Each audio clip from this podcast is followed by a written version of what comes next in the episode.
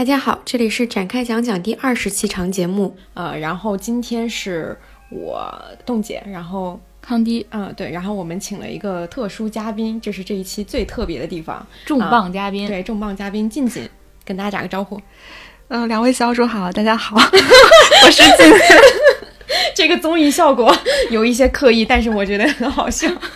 对，然后可以听这个特别的打招呼，就能够听出来，我们这一期聊的其实是一个你这个你这个转折也非常的生硬。那怎么样？你来主持。对，这期聊的是一个老剧，不是一个现在正在播的剧，然后是《甄嬛传》，然后呃，我们就是大概会从三个部分去聊这个剧，开始可能会有一些热身的，然后去聊一些呃我们对他印象深刻的。人物啊，或者说细节、场景，然后之后就深入去聊到一个大概的对这个剧比较深入的一个看法。嗯，因为这个剧静静写了一篇文章，到时候我们可能也会在 show note 上把那篇文章的链接放出来。对，是大概是有一个这样的一个，最后围绕着这篇文章来去对更深入的聊一聊。对，然后但可能也没办法比文章更深入。我们会聊一些很肤浅的东西。对，这就是我们播客的特点。让一切都变得肤浅起来，然后最后一部分就是一个外延，可能会对比一些其他的剧，或者说是呃这种类型的东西去聊，嗯，大概就是这样的三部分。然后因为我们之前本来录了第一部分，然 后现在我们把不小心把录音又出了事故，然后所以我们有很多效果很好的都没有了。大家只是可以想象，可能丢掉的部分会更有效果，丢掉了一些。正常的综艺反应，接下来就是一些表演性的综艺反应 和一些罐头笑声。嗯，好，那我们就进入第一部分吧。我觉得我们可以先分享一下自己第一次看这个剧的时候，大概是一个什么样的时候，以及当时的一个感受。嗯，自己先说。第一次看就是这个剧播出时候是一一年的时候，当时我妹特喜欢看，我就跟她在呃电视上看了几期，但是当时觉得没什么意思，因为就是后宫争宠嘛。嗯，真正把它看完就是上个月的，然后现在刷了有一遍半吧。一遍半是怎么？那半是怎么刷的？是跳着看的，还是专门是是跳着看的？跳着看的。嗯，那你现在为什么有什么契机是让你觉得说适合重新把这个剧再看一遍？因为年底工作太忙了。嗯，然后就是你忙的时候，其实是很想找到出口的，就是让你能离开你目前手头的这种所有你想你正在不得不做的一些事情，然后进到一个。能够给你沉浸式体验的世界里头吧，那这个时候看剧可能是一个比较好的选择，尤其是看《甄嬛传》这样长篇幅，但是又很对对对对对家常，对，就是你可以当背景音的那种感觉。嗯，你第一次看是什么啊？看。我第一次看应该是大学，而且我记得当时我也没有看完，嗯，然后我真正开始就是重新看是大学毕业之后，就是进入社会之后，经过了一番捶打，然后就 就看懂了很多东西，是吗？对，而且现在越看越有滋味。然后我的日常就经常会把它当成我我家的背景声，嗯，就是就会有有个人声，然后你又不用一直盯着字幕啊，盯着屏幕去看，因为你剧情已经非常熟悉了，你已经基本上播上一个场面，你就能自动的脑补下一个场面。刚刚我在阿康家的时候，我们已经放了一下，然后上面有人说了上一句，他就在外面接了下一句，对，然后它就变成了一个你很自然的娱乐。但是每次你非常认真的去看的时候，你盯着屏幕去看的时候，还是能发现很多细节。嗯，这也是我们今天聊这个剧的原因。嗯，我是。就是也是当时播出，应该不是当时当时就看的，应该是过了一年，反正它一直都在重播嘛。然后我也是在上大学的时候看，然后看完当时也是没有太大的一个感觉。但是后面因为我有一个朋友很喜欢看，所以我们每周我去他家吃饭的时候，我们都很有很长一段时间都是拿《甄嬛传》当背景音的，然后一直就在播。然后但是我们都会挑挑着看，就是他会说我们我说看哪儿，然后我们都会比较集中的想要去看甘露寺之前，就是不仅只是排除甘露寺。甚至连甘露寺回宫之后都看的会相对少一些，大家一起看的时候效果也很足。就这个好像你比如同学聚会放的时候，所有人都能参与。对，你不会你要放个其他的，可能有些人没有兴趣或者，但这个就是一个所有人都可以参与参与吐槽，对，参与分享里面一些细节的一个剧。对，因为《甄嬛传》的弹幕也是很精彩的。对，但你在线下看的时候，你跟朋友一起，其实你们就是在组成现场弹幕，有那种感觉。对，它是一个还挺适合多人或单人都很适合的一个剧集。嗯嗯。那你们，尤其是静静现在重新看的时候，你觉得有有什么事情是你觉得跟当时，比如说你当时第一次看的时候，你觉得它就是一个简单的宫斗剧？嗯那今天你在看的时候，呃，是哪一方面会你会愿意再看第二集、第三集，就是能够持续下去续看的？现在看《甄嬛传》的时候，就会注意到说，其实他在一开始就开始给你讲故事的语法，嗯这一点是可能你看很多。当然，我不是一个电视剧的 这个，没有你你你你可以大胆的下判断，我觉得，嗯我看的不是很多呀。但是，反正《甄嬛传》吸引我的是，他一开始就给你讲故事的规则是什么。就比如说，怎么来规定人的等级，一个人要应该有有怎样的生存法则，他会细致到说，就是你寝殿的位置离皇宫多远，就代表着你这个人距在离权力中心有多对远？最权力中心有多远。然后还有印象很深的是，当时甄嬛第一次入宫的时候，她走到一个门前，这个时候一个姑子就跟她说，只有皇后才能走这个门。嗯就是这个这些闲笔，我觉得很有意思。就它其实离真正的故事展开有很远呢。嗯那为什么要给你讲这些？我觉得它就不仅仅简单的是讲一个爱恨情仇的故事，就是一个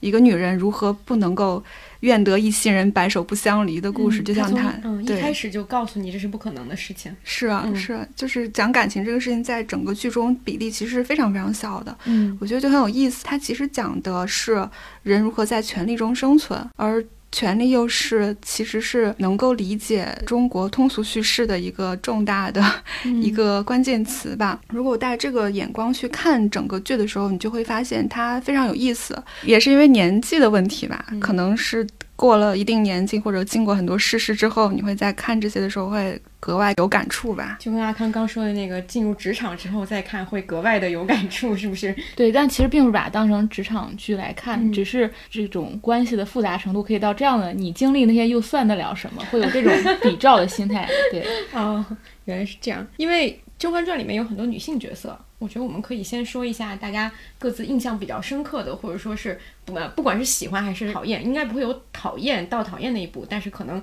就大家可以聊一聊自己印象比较深刻的女性角色都有谁。我最喜欢沈眉庄，就她出场的时候是一个就是女德范本，嗯就在家就是一步三探那种，然后她妈跟她说你就是无才便是德，然后你千万不要说你读过什么什么书，你就要装成傻白甜一样。然后她真的是践行了这样的女德，而且她真的是呃愿意在皇宫给她的这个规则之内生存，包括她自己去找偏方想生儿子，嗯但他最后变成了与他的整个的判词和他的定调，就是所谓的沉稳，距离最远的人，他成了一个最不沉稳的人。他生长出了强烈的是非观和喜好，并且他有极大的勇气去坚持他自己的这种真的感受。因为皇宫是那个皇权和男权最严重的地方，而沈眉庄挑战了两者。他不在乎任何君恩浩荡的君恩，他也不在乎忠诚。就她最后又绿了皇帝，嗯在这样的一个秩序森严的环境里追求真爱，并且同时保持善良，嗯，这个我觉得是一个其实是很其实是很理想的 一个女性形象了。嗯哎，你们觉得她为什么会喜欢上温实初？因为 在沈眉庄那个环境内，就她能够给她温暖的其实只有两个人，嗯一个是甄嬛，一个是温实初。嗯而另外一点，大多数妃子一生只见过皇帝一个男的。一般宫斗剧里也就皇帝、侍卫、太医对这种对对三种男性嗯角色。择偶空间非常狭有小限，也没有择偶的可能性，相连连反叛的空间都很狭小。是啊，就当一个男一个一个男人深刻的伤害了你，而另外一个你只见到另外一个男的，对你又那么好。对啊，其实我最喜欢也是眉庄嘛，嗯而且当时他也有一句诗，很早就落定他的命运，就是宁可枝头抱香死，不曾吹落北风中。然后我也觉得他特别像那个我们以前听杨千嬅那首歌。就是烈女，烈女然后林夕那个歌词特别符合，就是烈女不怕死，但凭傲气，绝没有必要喝你四歌姬，和你好过了便要分离。其实就是他跟皇帝的命运嘛，嗯没有骨气，只会变奸妃。对，哦，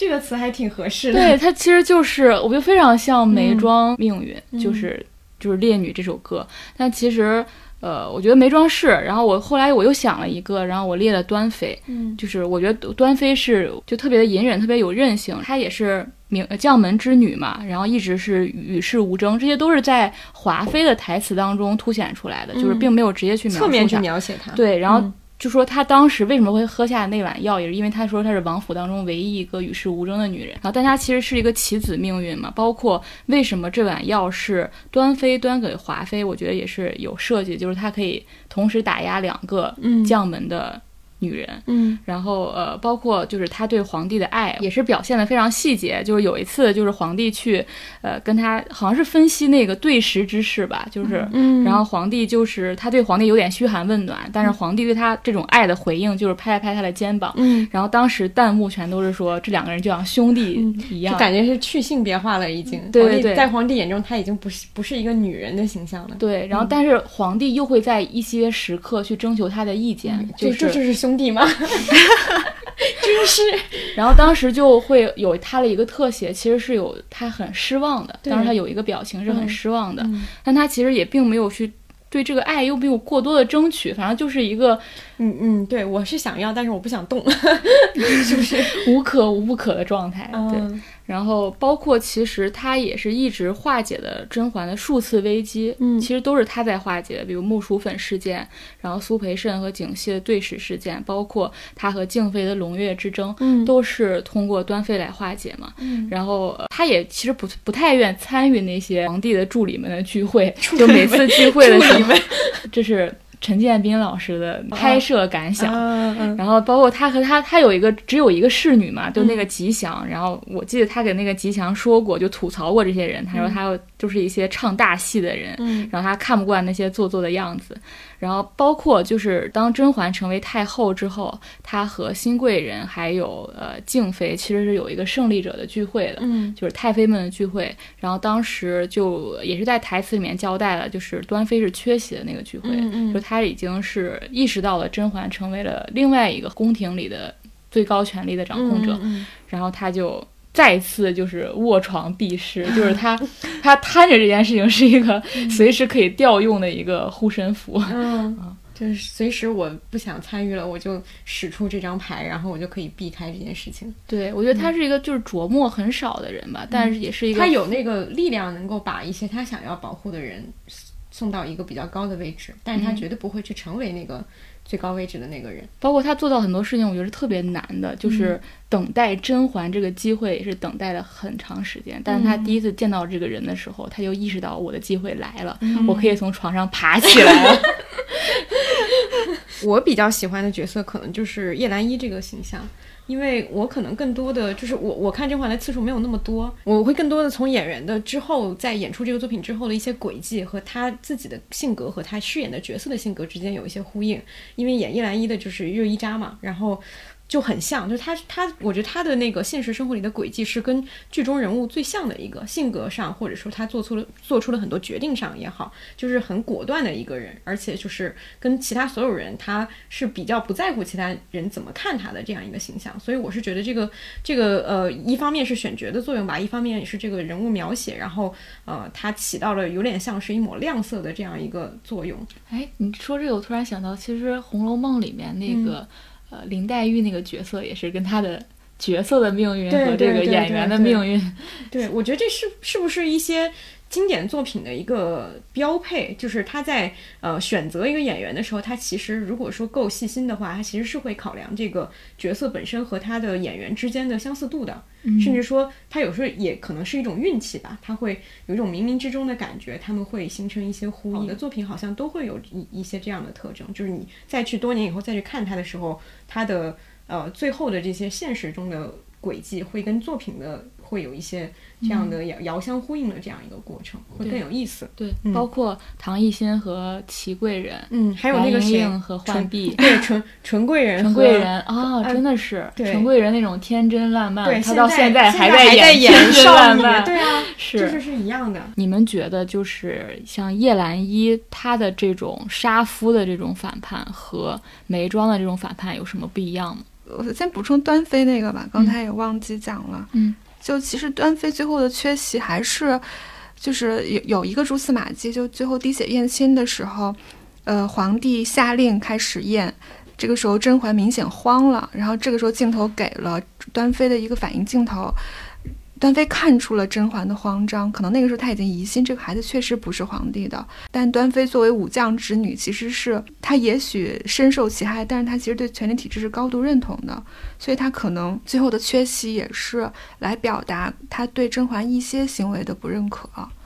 所以他其实是一个非常，他写的非常妙的一个人物，全用侧写，写这样的人其实还是很见比例的。嗯，然后，嗯，沈眉庄她是一个知识分子阶层的女性，她从小读的书，呃，是在那个年代是非常高等的教育了。那她最后的反抗其实是需要生长出新的是非观和道德观，她才能够完全推翻自己之前十几年的那个人生的。而叶澜依她其实是一个侠女的形象，从她作为驯马女出身这样的一个非常低贱的职位，然后到她一个比较抑郁的长相，她就是那种卖火柴的小女孩似的人，就你给她一根火柴，其实你就是给她了一个天堂。嗯，这时候果郡王对她来说就是天堂一样的人，他肯定是就会为押上自己全部身家性命为他去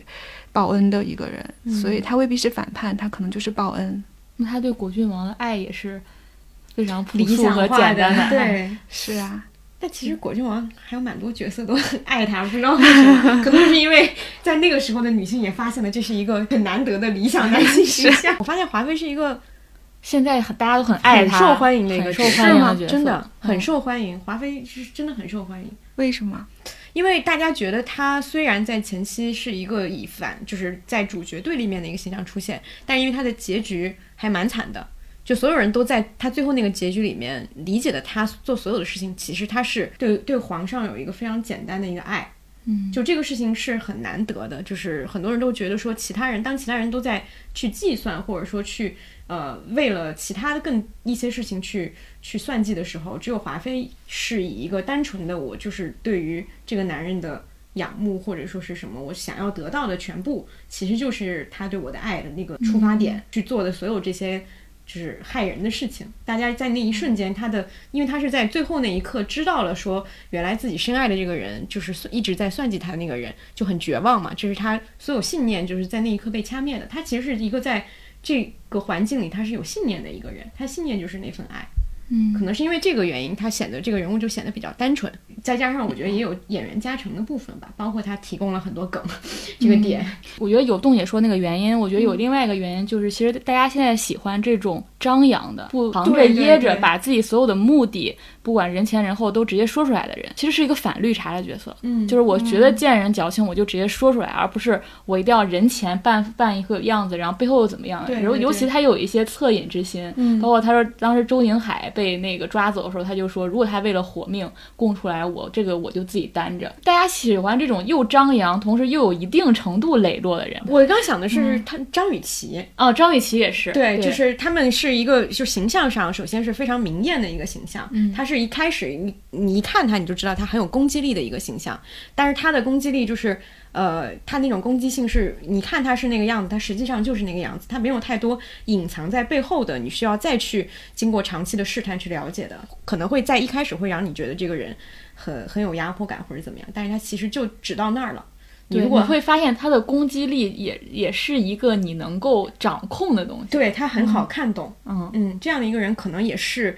在，尤其是在宫斗剧里面会是一个比较特殊的一个形象。哦，原来是原来他的口碑是逐渐翻转的呀。是是是，这些年有一个翻转，我觉得跟这个潮流是有关的。嗯其实张雨绮也是啊，对，跟张雨绮在去年就是受到欢迎，我觉得这个逻辑是一样。华妃就是一个，如果有一天她发现有一个什么让她很不爽的事情，她就会直接发微博的人。对 对，就一个 real 的人，可能是因为这一点。嗯，但是我我看华妃这个人，就是对于他爱皇上这点，我我也看很多弹幕会说嘛，嗯就这个宫里最爱皇帝的就是华妃，她怎么怎么着。我一直对这样的说法是，我觉得看剧可以，但是就是可能得跳脱出来去看这个事情。嗯它其实隐含的价值观就是爱大于算计嘛，嗯就算计是不对的，嗯或者算计是低于爱的价值体系的。但是他爱你，他就可以杀了你所有的孩子，嗯或者说他杀了你所有孩子又怎么样呢？可是他爱你啊。嗯他害了你所有的女人又怎么样？可是他爱你啊。嗯，他这个其实是一个很可怕的一个逻辑。对啊，他干扰了朝廷用人，他收回巨额贿赂又怎么样？因为他爱你啊。对 我对这样的表述是，就如果你放在现在的语境里，这个人跟踪你怎么样？他爱你啊。对 对对，这个人就是 对啊，打电话给你所有朋友，让怎么怎么？为什么你不用生气？因为他爱你，嗯，爱不是免责的所有的借口。我只是说，大家现在看剧的时候，呃，就是可以跳出他给你设定的那个逻辑框架去嗯看这个事情。嗯就华妃显然是一个巨大的悲情的人物，嗯但其实这个剧的我一点都不讨厌她。她与我的一个意义就是，她真是一个生命力旺盛的女人。是的，是的，是的，是的，嗯就是你真的很难见到她有，她对任何事情有那么大的情绪反应，嗯然后有那么大的爱憎分明，嗯然后她有那么大的行动力去实行她所有的爱憎分明。嗯，这样的人在生活中，你觉得他如果是搞事业或者他对啊，想干什么，他也就一定会成功的。她应该是非常牛的一个一个一个女性，。她是一个不像端妃一样一直躺着的人，她是一直都从来没有躺下过的一个人。一直冲在前对对对前对线。确实是，我觉得确实是这个原因，就是我觉得她的口碑翻转这件事情，呃，确实可能跟时代有关系。就像刚刚说的，为什么大家会更喜欢一个能够把话说得很明白的人，张扬或者说是类似对，或者说是类似于这种，嗯，就是很有行动力的这样一个角色，就是其实这都是跟大家在现实生活里自己的一些境况是相反的，会更多的，比如说像当所有艺人都在发千篇一律的文章的时候，会有人喜欢一个呃，就是在直接说出来说我今天怎么怎么样，然后这样的一个人设，就是他当所有人都已经有一层伪装的时候，一个真的人，就至少他直接的说出自己想要的人，就能够让他跳脱出来，然后才可能才会去想到说他的这个所谓的真下面他的那个逻辑是怎么样的。就他让我想起，我曾经看过一个传记，是写伊丽莎白泰勒的，写她和理查德伯顿几次婚姻，然后那个书名就特别适合华妃，那个书名叫《恋爱》，热烈的爱，那种强烈的生命的火焰。对，其实是像我这种生命力非常孱弱的人，就是瑟瑟发抖，我其实是非常羡慕的，哦就怎么有这么大的劲头去生活？对对对对，嗯，是，非是非常好的呀。嗯，今天我们正好看到一个曹琴墨的情节，啊，是谁说的来着？你当时说出了下半句，就是说华妃如果是猛虎，曹琴墨就是猛虎的利爪。这个是端妃的原话。嗯嗯嗯，对，我们今天正好看到这一段。我记得当时近锦到那个文章里有写说，这个体系嘉奖一种特定的性格，就是沉稳自持、收敛锋芒、聪明但不让人觉察到自己嗯聪明的人。嗯曹琴墨就死在他就违反这一条。嗯，他是一个他的聪明，就是他到后面就没有没有隐藏住，让所有人都意识到这对，点。枪打出头鸟被打掉了。就大家先开始利用他，到嗯到最后，就他的聪明被曝光在所有人面前的时候，嗯他就被太后和皇帝这对心机母子迅速处理剿灭掉了。嗯，嗯，就像我们刚才说那句话，就是你要除掉这个猛虎的利爪你，先把它对嗯的利爪给剪掉那种感觉。就是大家就会担心说这个利爪又安在谁的身上嘛，就是嗯好像是一个可以就好像一个开挂的东西，嗯，就它是一个工具，然后放在谁身上可能会造成一定的破坏力，所以我直接把这个工具破坏掉。嗯但是曹琴墨他有犯了一个大忌，就是背叛救主，嗯而背叛在这个体系内是最不得好死的一种罪名了。因为嗯开始的时候，甄嬛就她刚一入主，她那个碎玉轩就教训下人说：“我最看重的就是忠心二字。”嗯这个是非常可怕，他就奠定这个剧的价值观，就是你你可以宁为玉碎。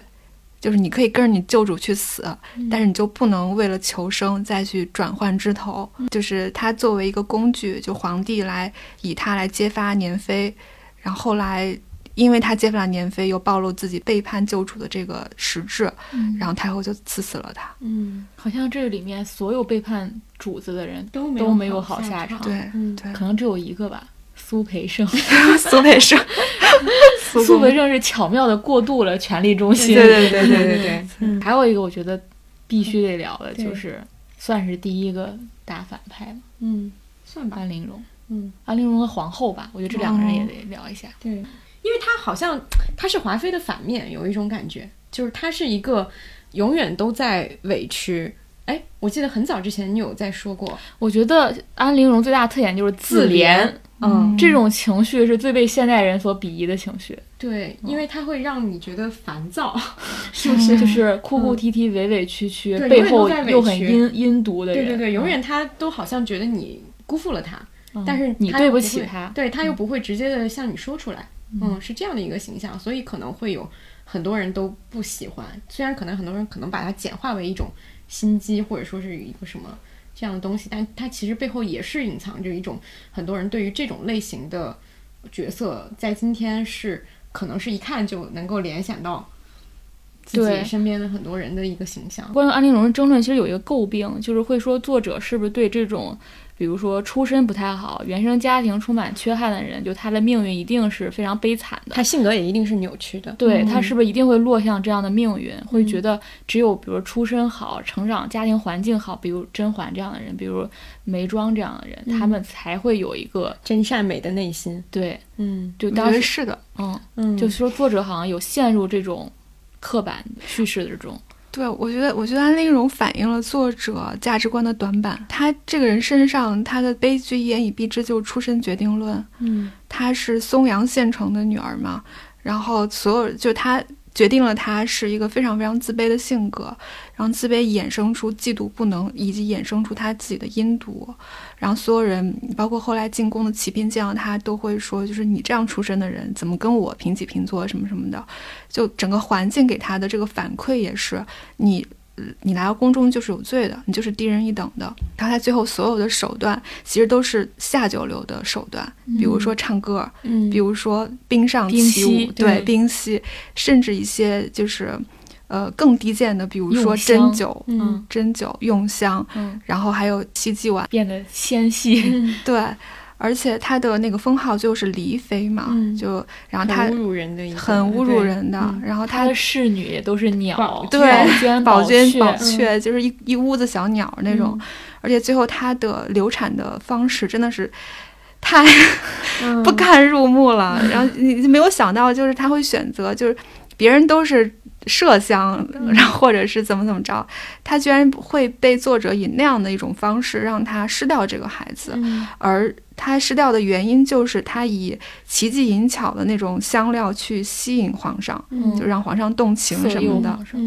所有的所有的手段都是下九流的手段。嗯而他唯一的罪过就是他出身太低了。嗯这其实不仅仅是他在整个剧中，皇后也是庶出的，嗯就庶出。然后像他这种下等官员的女儿，然后嗯，像叶澜依，她虽然很好，但她也是一个就是很驯马女，驯马女。嗯就所有这些女性是没有一个有好下场的，就是浣碧也是输出的嘛。嗯对，浣碧也是下场很惨，而像有嗯，我们都认可的人，比如说像沈眉庄、像甄嬛，她们本身家世就是非常好的，嗯嗯，包括玉娆。而其实你要看评论或者是弹幕，呃，你就会发现，其实这种写法是符合大家对一个人认知的范围的。嗯就大家都认为，那你就是这样的，你嗯。出身这样，你你你当然嫉妒别人呀，或者是，就包括现在的一些舆论也是，可能大家对于出身好的名人，嗯。会天然的有一种光环，而对。对于出身不好的，总觉得他种种行为都暗示他原生家庭对他的对对对对我影响。刚才也想到说，就是现在也有那种原生家庭决定论嘛，对，就非常明显。如果说你追溯一个人，追溯到他原生家庭有些什么问题，你就觉得好像所有哦问题都找到理由了，对对对。对对对，包括就像像刚刚说到那种家庭，近两年也有明很明显的，就是说大家对于出身好的。呃，不管是明星还是任何的这种公众人物，都会有一个天然的滤镜在里面。对，嗯，嗯，我觉得这也是一一以贯之的一个这。才导致为什么这一年有这么多爆出这种父母是老赖的新闻，其实就是这个前提嘛，因为你选出来都是一些富家子弟，你选嗯出来是一些一出生就可能就家庭条件非常好，嗯吃穿用度都非常好的这些偶像。对，然后这种喜爱又会迅速的因为这种事情爆出就转为仇富，就这个东西其实是非常快的就转换掉了。嗯其实一个剧的它的喜闻乐见，其实有很多种意思可以理解的，嗯。就它一定是符合人们对于世俗最通俗的认知的，嗯。对于世事，对于人情，它也当然会符合那些也许中间不太好的一些规律的认知。嗯，所以我觉得安陵容这个角色就是反映了作者价值观的下限。对，这个作者又写了一部不是《如懿传》嘛，在《如懿传》里面有一个跟安陵容非常像的角色，其实就是令妃这个角色嘛。嗯。当时《如懿传》和《延禧攻略》不是一个对照嘛，只是嗯。主角不一样，把主把正派的主角和反派主角做了一个调调换嗯就比如说在《如懿传》里面是那个继后是主角，然后在《延禧攻略》是令妃为主角。嗯那在《延如懿传》里面，令妃就变成了一个绝对恶的存在，就非常像安陵容这个角色，就是也像刚才金颖说，就她所有手段都非常的下三滥，包括她想跟侍卫就是假孕生子，包括她使用害人的手法都是非常简单。就这个角色没有，她甚至没有像安陵容一样，还激起了一些人对她这种悲剧性的认知。嗯那个角色就是彻头彻尾的坏，没有观众对他共情，所以我也觉得那个构成了《如懿传》最大的失败。但是当时我觉得作者意识到了这一点，但他就是挽回这一切的手法非常之简单，他就直接用了一句台词来交代。当时就是海兰那个角色在聊这个女性的时候。另外一个人就给他说，他出身非常不好，家人非常不好，对他非常刻薄，还导致了他这样。然后当时他就作者家庭决定。对，然后作者就借海兰的台词说了一句话，他说：“这个世上多的是家世艰难之人，嗯家人凉薄之人，这是他个人的问题。嗯他就直接用这样一句台词找补了一下，嗯就依然没有去跳出他在《甄嬛传》里头写的不够好的地方。我觉得他在《如懿传》里再次放了这个问题，而且嗯甚至没有安陵容写的。写得好，嗯写得好，写得复杂，嗯写得有反思性。嗯我觉得皇后特别悲剧性的一点就是，她一方面就是觉得她的姐姐夺走她的一切，但她把她姐姐害死之后，她的所有的数次危机或者说想要害人的手段，依然是搬出她的姐姐。你不觉得这个是一个很大的讽刺吗？就是你消除了这个人，但你余生你都离不开这个人对而且的庇佑。是你自己不断的把这个冤魂又重新招回致召回，后然后不断的利用他。嗯其实我觉得皇后反而是这个剧里面很多穿针引线的部分，就是她的很多阴谋啊，或者说呃伎俩是有点隐藏的，就让这个剧没有那么明了。就你你刚开始对皇后没有那么直接的判断，我觉得我是在剧情进行了一段时间之后，我才对这个人才知道他做了哪些事情，嗯就不是一上来就非常明确的知道他是个好人还是坏人，或者他的变化。就是他好像刚开始是有一有一定的冰山下的部分，然后慢慢慢慢你逐渐去看到那个整体。我对皇后的整个认知大概是这个样子。因为它一直藏在等于说剧情给你设置的更明显的反派的背后，嗯，它是一个那样的形象，而且做的很多事情他都从来没有自己一个特别明确的目标，我要达到什么，他永远都是通过一个迂回的手段去达到他自己那个目标。包括你在看多遍的时候，你更多的发现其实都是在皇后身上的，因为她的很多话可能就是一句，你第一遍看到可能是个简单的一个台词，但是后来发现她的每句话都是其实是一种命令对方去做什么，但她就会说的非常的日常。嗯就是你看多遍的时候，反而会注意到说她那些潜台词。看第二遍、第三遍的时候，很多那种新发现是在皇后身上的。嗯，你觉得皇后在维护的是一个什么东西？支撑她最后做这么多事情的一个原动力是什么？我觉得不是她什么她那个她臣妾，当时他说臣妾做不到的时候，其实是在说她没办法怨皇上，她对皇上是有爱的，所以她只能去怨旁人、害旁人。然后，但我觉得她其实是根本要维护的是她家族的荣耀，然后以及她这个想要去挑战她这个庶女的这个身份，包括他心里的那种不甘，就是他是他是一个从一个福晋，然后被排挤出去，他的阿哥本来应该是太子，然后被排挤出去。我觉得他的他想要维护的永远是这个正统的这个位置，就是我是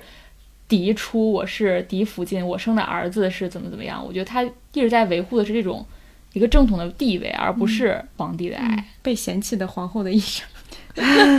其实皇后这人写得确实很好，就是嗯《甄嬛传》非常大的优点就是写人，就是我们之后可以跟她跟《红楼梦》对比一下。嗯但皇后她她，你说她维护的是一个正统，而不是皇帝的爱，因为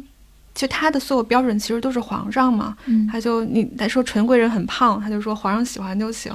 她说这个讲是惩是罚，就皇上喜欢就行。我自己的感受就是，其实它是一种非常典型的人物性格，就是所说的所有的这种东西是背后的目的，从私欲到真正的，比如说维护家族，到维护正统，到他个人的尊严，是完全混合在一起，而他在其中可以灵活的跳跃，挑出一个能够符合自己目前语境的说辞来说。永远站在道德的高地。对对对，他也许心里就是不爽，你说我是输出，嗯但是我立刻就搬出来说，其实皇帝不喜欢或者什么的，然后到最后我我就是嫉妒你的其他女人生了孩子，因为他杀这么多人其实是不合理的，嗯因为他他就是中宫失德，他就是嫉妒，或者是他孩子过早的夭亡之后，他心里有些不平衡，嗯他会说，那我我要我要维护什么乌拉那那氏的荣耀，他永远是在各种不同的理由之间去找出那种最最有利于自己的。对啊自由跳转，嗯对对，其实是其实挺挺典型的一种人格特征的。像你在网上说 A 的时候，永远会有人说 B，然后你回应了 B，马上有人说 C，对对 就是那，种感觉，永远都是你有道理。是是，女性角色还有什么特别的？还有纯纯贵人是否有心机，是一个一个迷争论点，哦，大家可以发表一下各自的看法。我觉得没有哎，我也觉得没有哎呀，那我们迅速达成共识。为什么会有人觉得他有心机呢？就是我觉得，就是对《甄嬛传》这种不断的挖掘，走向了另一个极端，就是是阴谋论，看什么都有点对，就是嗯不是你看到的样子。对，不断你去解读它的解读它的时候，你就会发现一些可能原作者根本没有意识到或想到的东西，然后嗯会让你有一个别的看法。对，嗯甚至还有人说那个甄嬛也是一颗棋子，什么就是她还是被什么端妃啊，被什么人导演的这出大局，也有人从这个角度来分析，嗯，嗯，就会有很多很奇，就是走向了一些奇奇怪怪的角度。我觉得陈贵人有心机，这个也是，已经变成厚黑学了，感觉。对，嗯，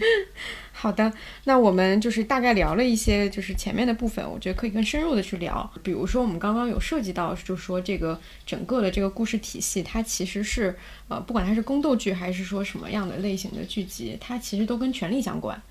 嗯，你们觉得这个剧，呃，它算是一个正剧吗？对，看你怎么定义证据。嗯，因为我们会发现，就是说，呃，《甄嬛传》它可能在从它播出之后到现在，虽然后面也有什么《芈月传》啊什么之类的，包括《如懿传》《延禧攻略》这样一些剧集，可能它在影响力上或者讨论度上是在当时是有比较大的影响，但是很少有剧集能够再从呃作品的类型或者说整个给人给人的这种观感上是能够达到像《甄嬛传》这样的水平的。包括我们当说到正剧的时候，可能我们脑子里并不会把《甄嬛传》放作为一个正剧的一个典型，因为可能浮现出来的正剧的形象可能是像康熙王朝，就是类似这样的一些呃。帝王将相式的，对对对，这样的一些作品，我们会称它为正剧，因为它可能是跟历史史实符合比较多的。但是《甄嬛传》它的特点可能就在于，嗯，它其实是截取了一段东西，就它是它是截取了一段史实，并且加以以它的自己的这种叙事风格去重构这个史实。另外一个可以对照就是《大明宫词》大明宫词》是以一种非常浪漫化的手法去解构和重述了就唐朝那段历史，而且特别有意思的话，你看这两部戏，它都是女性视角的，嗯。而可能就是正剧它有它自己的 就是历史眼镜啊，或者是怎么样也好，他习惯以一种男性视角去讲述历史，因为这个历史本身就是男性书写的嘛。嗯但如果我们想换一种视角进入的话，那可能最便捷的方式就是以女性视角去进入。嗯。那你们觉得《甄嬛传》是宫斗剧吗？我觉得，如果还是我觉得《甄嬛传》的一个特殊性，可能是跟其他的剧放在呃同样的维度去比较的时候，你会发现它的不同。比如说，它可能会多一些维度，对，它会嗯多一些东西。比如说，你跟它跟那个像之后的《延禧攻略》比，它肯定就没有那么所谓的宫斗。但是相信它在这所谓的斗这方面，还是让很多观众都能够看得很很爽的。有有一些这样的部分，但它肯定包含着更多的东西。其实为什么说宫斗剧或者说是这种，呃，包括宅斗，为什么说是女性喜欢看的爽文？因为男性爽文就是男频剧，就是一个一开始不被看好的人，他一路怎么样疯狂打脸，疯狂打怪啊，然后有这样的一个过程。但是女性的剧也是其实是一个套路，但是《甄嬛传》并不是这样的一个套路。虽然说看起来甄嬛是有主角光环，然后一路在战胜不同的更强的对手，但它并不完全是这样一个所谓的达最后达到了所谓的成功的这样一个套路的东西。嗯，就是很难去界定这个剧它到底符合什么样的类型，它可能这几种它都占了，但是它不完全是那一个套路的一个模板性的东西。嗯，可能《甄嬛传》它还有一个复杂的点在于，它虽然写的是后宫，但是它也写了很多前朝的事情，包括比如说像年妃这条线，它其实是带出了当时年羹尧跟皇上的一些权力争斗的一个部分，甚至就是我觉得那一部分写的还挺精彩的。你们有没有什么印象深刻的说，在这个剧里，他去描写所谓的这种权力的一个细节？就后宫和前朝联动，这个是，呃，跟他剧讲究出出身论是一以贯之的嘛，因为。只有你出身好的女子才能够入宫，只有你出身特别好了，然后你才能成为最大的宠妃。那你出身特别好，当然就是你前朝重要的、不可或缺的政治势力嘛。这个不是所以说普世标准嘛？其实可以给大家一个对照，就是奥斯曼帝国最早的时候，他们皇皇帝也是有很多很多妻子的吧，或者女人的吧，但他需要的女人都要求是绝对的无权的。就是呃，就是出身最就是完全不讲究出身的，而且生完一个孩子立刻就废掉，它防止你生很多之后孩子自己结党或怎么怎么着，它也是不利后的。这是他们的一种的权力结构的城市，但是对《甄嬛传》来说，他如果要求出身的话，那必然会形成前朝后宫联动那种行为。年妃这个当然也是啦，这个是其实所有人都能看到嘛。年羹尧得势，他也得势；年羹尧失势，然后他也失势。但有一些隐藏的一些线，就比如说甄嬛的父亲甄远道，他出场的时候是大理寺少卿，然后后来他是先被年羹尧弹劾，然后又被鄂敏举报。鄂敏就是祺贵人的父亲。它对应着甄嬛前期是被年妃压制，后期被齐嫔陷害，嗯，就它已是这个是完全对应的关系。而鄂敏其实是以文字狱举报甄远道的，因为甄远道是一个风雅之人，他喜欢一些什么古玩、古玩之类的，对对对。然后他就以这个就是莫须有的罪名举报了甄远道。学过初中历史都知道，这就是雍正时期是到中央集权到一个顶峰的阶段，而且军机处，对对对，他其实设立了军机处，包括像站杆处，就在剧中表现为雪滴子，就是他夏邑那个角色，对对对，就他是包括文字狱也达到了一个顶峰，这个就就是文字狱是是灭心的一种工具嘛，就你你要把你的这个人对诛心的一种一种事情。就是他打压文化，就是打压作为人的一面。后来甄嬛就彻底死心了，就他有一个就是甄家的这样的一个一个线，我觉得也是很有意思的。嗯，我说一个权力细节，就是有两组对照，就是就一个是太后去杀呃隆科多，和一个甄嬛去杀这个。果亲王，呃，虽然他一个对照，其实都是就是皇阿玛是天子，他是不容侵犯的，他是不可不可能说这个女人她跟别人好，这这是一层。另外一层，我觉得也是一个对权力的维护，嗯，对皇权的维护，也不仅仅是一个情感上的杀害。对我觉得这是一个对照的细节。我觉得你说到对权力的维护很有意思，因为我就想到刚刚我们其实也提到了。说所谓的忠诚和背叛这个点，因为刚刚提到苏培盛嘛，我就觉得，呃，应该是静锦那篇文章里有写吧，就是说苏苏培盛其实他维护的一直都不是一个明确的一个人，就是这个人到底是谁，就是皇上到底是谁，没有那么重要，他维护的就是这个权力的中心本身，有这样的一种感觉，所以他所谓的背叛皇帝，并不见得是在他那里是一种背叛。对，就这个这个苏培盛的人物弧光也真的是。就非常让人感慨，因为在他在前七十集吧，你都感觉这是这个剧中最忠心不二的一个一个人。嗯，他跟雍正是从小一起长大的，然后他又而宦官制度本来就是这宫廷制度最怎么讲，就是最大的一个附庸吧。就他一定是依赖于宫廷制度才能存在的。就他离开了宫廷去。到市井之间可能就无法生存的一种人，那你觉得他一定是依附于这个皇帝的？但你看到最后的时候，发现他有很多行为是逐渐跟，呃，雍正是有二心的，包括他与锦汐的这个感情，虽然对时是在宫廷里面非常常见的，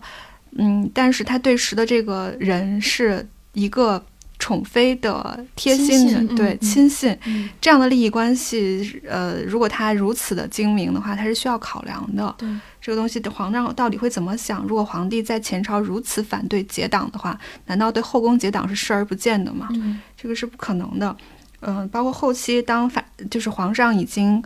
呃，就是 因为服食丹药也好，还是纵欲也好，逐渐混沌的时候，他当时所有人都看出了。雍正已经大权旁落，嗯，然后这个时候甄嬛是真正独掌大权的人，然后除了夏邑这种直接从属于皇帝本身的人，因为夏邑本身它是不属于体制的，嗯。就如果我们看整个这个权力结构的话，而宦官是属于体制的，体制是需要去寻找下一个权力代理人的。这个时候，他们都发现了甄嬛，包括太医也是。嗯。像最后那个是卫灵。温卫灵啊，温太医的徒弟，就真的是直接 帮帮甄嬛去毒杀皇帝，就明明知道说你不能开诛杀，但是他只要叶叶叶贵人要，他就给。太医怎么会不知道发生了什么呢？包括。呃，夏邑跟皇帝的见面，苏培盛是把这个情报一五一十要告诉甄嬛的，他他是不需要向甄嬛效忠的，但那个时候他就知道说，下他们的行为一定会危害下一个皇权代理人。如果甄嬛倒了，对于苏培盛来说，他将再次滑到一个更不可知的境地，嗯因为你不知道谁上台，而不知道那个上台的人还会不会留苏培盛自己。嗯所以说苏培盛要找一个能够依附的人，所以他告诉了甄嬛。但你看到最后是非常可悲的，就这么一个大的一个权力结构，它所有的元素一定是围绕核心的，嗯它要求这个核心是坚无不摧的。如果一旦你在智力、体力和判断力上出现了任何差错的时候，他就会马上把你踢开。对，嗯一定会找旁人取而代之。这个时候你就死得越快越好。你会发现，所有的朝代也是，当中央集权达到顶峰的时候，接下来就是走下坡路的时候了。嗯，我也觉得到后半期有一点让人不可思议，就是皇帝为什么没有注意到说苏培盛和锦汐的这个结合其实是一个很危险的，嗯甚至说他所有的孩子都都在甄嬛手中，也是一个很危险的行为对。嗯啊，包括甄嬛把自己两个妹妹嫁给了两个王爷，嗯，对，这就是多么明显的。所有东西都是前期你已经把那个规则都已经写清楚了，然后来告诉一个新进来的人，然后到后期的时候，却有人就是权力中心的人，却完全忽视了他那些每一条你立身之本的这个东西。对，因为他前面就是甘露寺之前，你基本上就是在这个规则内，他嗯会有一点点威胁到这个规则，他都会下场非常惨，皇上嗯都会和他的，不管是皇上还有太后都在处理这些事情。但是等到这个甘露寺之后，这个后宫你就发现有很多这个 bug，然后皇上都视而不见。嗯呃，但一方面解释，你可以说是他，比如他已经年老了，嗯然后他无力去维护这个体系的，包括太后也死了，也他也没有一个能支持他、提点嗯他的人了。嗯对，我觉得还有一个可能的原因是在剧的前期，其实是雍正登基不久，他当时嗯面临的内忧外患更多，人是更警醒的状态。嗯他当时西北有战事嘛，然后经济是很拮据的，因为后宫都要节俭用度，所以整个嗯就是人处于危难之中，感官才是打开的。嗯就那个时候，他也是跟甄嬛关系最好的时候，嗯，因为他们俩是有共同面对的敌人，就一个是年羹尧，一个是华妃。嗯然后等等到剧中期，他其实是逐渐减除了所有的危害，比如年羹尧，然后是隆科多，然后经济也慢慢慢慢好了。这个时候，你就会发现你在权力之路上到达一个顶峰的时候，你你其实不不再需要伴侣了，嗯你需要的是减少威胁和让自己顺心。而一个人一旦顺心久的话，他可能会失掉对于周围异动的警觉。对。嗯。所以说，有的时候发现，哎，就甚至会傲慢，就觉得嗯。苏培盛，你嗯敢结党？对对对。就是你看那个剧中对于下层人的那种蔑视，其实不仅仅只是皇帝，年羹尧就说苏培盛，你不就是一个阉人？嗯然后，然后那个是阉？人也是人 然后张张廷玉骂年羹尧说：“你就是一个包衣奴才，你的府王府怎么能比亲王还大？”嗯他们对于人的欲望的判断，总是给他们的阶级紧密联合起来的。嗯皇帝可能就觉得你一个宦官，你还想干什么？嗯，但是没有想过，其实大多数都是祸喜萧墙。我觉得这个还蛮有意思。像刚刚说到说，其实不管是以前的皇权还是什么，你发现人只要到了一个权力的一个比较高的一个位置，他就渐渐的听不到任何人跟他说真话了。嗯所以他就会失去对所有我们可能外面的人看起来，其他就是其他的人看起来非常顺理成章的很多东西，可能会干得更清楚一些。他自己是完全没有这个意识的，会有这样的情况出现。我想到了一个，就是我觉得皇帝这个形象很有意思。啊，嗯对对嗯，对，因为我我想到的就是陈建斌这样一个皇帝的形象，在尤其是这种女性向的宫斗剧里面，其实是比较少见的。对，嗯，《还珠格格》里面，我觉得上一个就是《还珠格格》里面的皇帝形象，跟陈建斌的这个皇帝形象会更贴近于一个呃相对比较真实的一个状态。但是张铁林那个形象一直是一个亲和力、有亲和力的父亲形象嗯对，被大家注意的，嗯。但其实陈建斌就是一个无法揣摩他的情绪，然后嗯。但是张铁林那个形象就是在香妃的那一段，其实也是有他那一面的复杂性的，我觉得。嗯嗯就是老色老 对，就是因为《还珠格格》它更多呈现的是父女、父子关系，嗯它是这样的一种亲戚、亲人关系。但是它当涉及到男女关系的时候，它其实是展现出了它君王的那一面，对吧？然后我觉得这个可以对比的就是《甄嬛传》之后，就是《如懿传》和《延禧攻略》，嗯他们两个剧里面的男性，就是皇帝的这个形象都是很帅的。嗯我觉得这个点是呃比较大的一个不同，因为你想《如懿传》它就完全变成了一个爱情故事的时候，大家是没有障碍的，会觉得说周迅喜欢霍建华，你喜欢的是霍建华、这样一个形象非常具体，他不会把它带入到任何一个呃非正面的一个想象上去，就觉得这个人他一定上来两个人就是。很般配的一个形象，我觉得这个是决定了他整个的这个气质的不同，因为他是一个权力的中心，然后他如果长着一张像陈建斌那样的脸，其实代表了一种就是大家对于权力不可揣摩、不可揣测，然后你他的心思很深，你不知道是这个是什么样的，这可能是更像普通人对权力的一个状态，就是你是有一点害怕的那种状态。但如果你是一个长得很帅的一个男演员，那其实他就会偏向另外一个方向。就如果一个权力核心长得特别帅的话，其实是，呃，会把他的那个很多的合法性给分掉。嗯，就比如说你这个女的爱你，你可因为你以说长得帅，可以是因为你长得很帅呀，未必是因为你有你很有权利。嗯，所以陈建斌这个选角真的是非常非常好的。对，因为你们前期看他跟甄嬛谈恋爱的时候会有，因为前期其实是一个偏初恋的一个状态，对对对你们看那个时候会有障碍吗？有一点，有一点，有一点，包括什么推推那个秋千什么那 那些，然后这个 是祖父在。慈爱，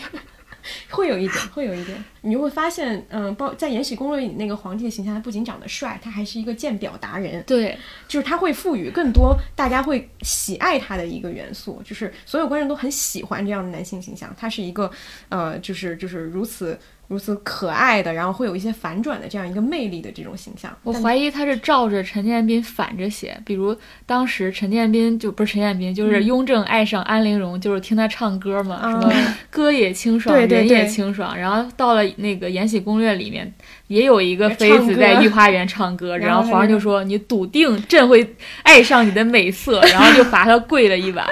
然后包括他们那个第一次见秀女的时候也是，都全都是把那个情节反过来写，然后他一直都在说你一定是在勾引我，嗯然后你一定是在想害我，就那个皇帝是完全相反的一个形象。金枝玉孽的那个皇帝形象也是很朴实的一个演员的形象，对，嗯，就是他不会美化这样一个权力中心。我们刚刚聊了一些，就是比较跟权力相关的。对对对，嗯然后有没有什么单场戏你们是觉得呃写的比较好的，写权力这个点？看您刚才讲的，有一场是也是我觉得写的最好的，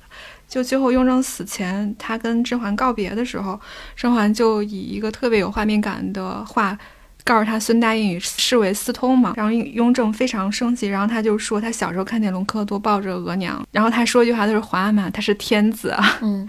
听完那个我真是特别特别感慨，因为在整个全剧里头，你就没有见过雍正是表露心迹的多少时刻，嗯，那其实是非常非常重的一点。还有一次他表露心迹是在太后去世的时候，他在他的床前，其实他有一个。就是他跪下来，然后就说他很想听给他唱那个歌谣，他从小都没有听过。是就那一刻，我觉得是好像为数不多他暴露他脆弱一面的、嗯啊好像有几处暴露脆弱。一个是嬛嬛第一次失去孩子的时候，那个时候皇上是落泪的。嗯然后第二幕就是在太后的这个床前，他其实有一个童年的回忆，包括他也提到了隆科多这件事情。然后最后就是一个面对嬛嬛，就是最后一个告别的时候。他其实嬛嬛都说了那么多，就是这个出轨，那个也出轨，但他最后还是说，能不能再叫我一句四郎？就是他还是还是渴望爱的这个。还有一个是 果郡王最早出场的时候去骑射嘛，果郡王就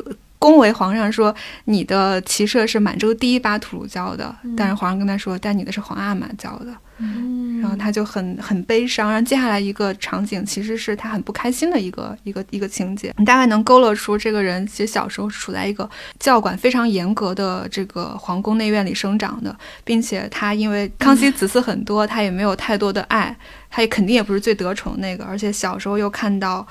就是母后出轨、这样的一个场景。就就是你会看到说，就他其实就因为封建制度是完全的男权制度，然后皇帝又是一个权力的核心，他也是个男权的核心，然后你会发现对权力的冒犯，其实不仅仅是他这个成年之后一生需要处理的一个问题，他其实是他从从小童年的噩梦，变成他一个从无法忍受的一个心结一样的东西，同时也是别人想要打击他的时候最容易找到的方式。对，嗯所以说甄嬛才在他死前告诉他说，孙答应比别人私通，而且绘声绘色。那个 用了那个场面描写、动作描写，对对对，你想嗯甄嬛什么时候说过这样的话，嗯。而且是非常下流的话，对，就是来刺激他，就就因为、是小黄文的写对对对。作方式，是啊，因为就知道这事儿管用，嗯就我就你你不是最怕这个吗？我就告诉你就是这个，而且就告诉你说，就是嗯梅姐姐的孩子就不是你的。嗯对嗯对，同时这个时候又很有心机啊，但他没有告诉他自己的孩子嗯不是皇帝的。但其实皇帝也猜出来，因为他嗯说那个天下子民都是皇上的对对对这个意思。但皇上那刻就懂了，其实，然后你就发现，就是说这个人的悲剧就在于他作为一个男权和封建皇权的最高的一个代表，最后他的皇权是被一个女人代替了。嗯而他作为男性的自尊，是连一个答应都能绿了他，嗯就是非常非常悲剧的人生。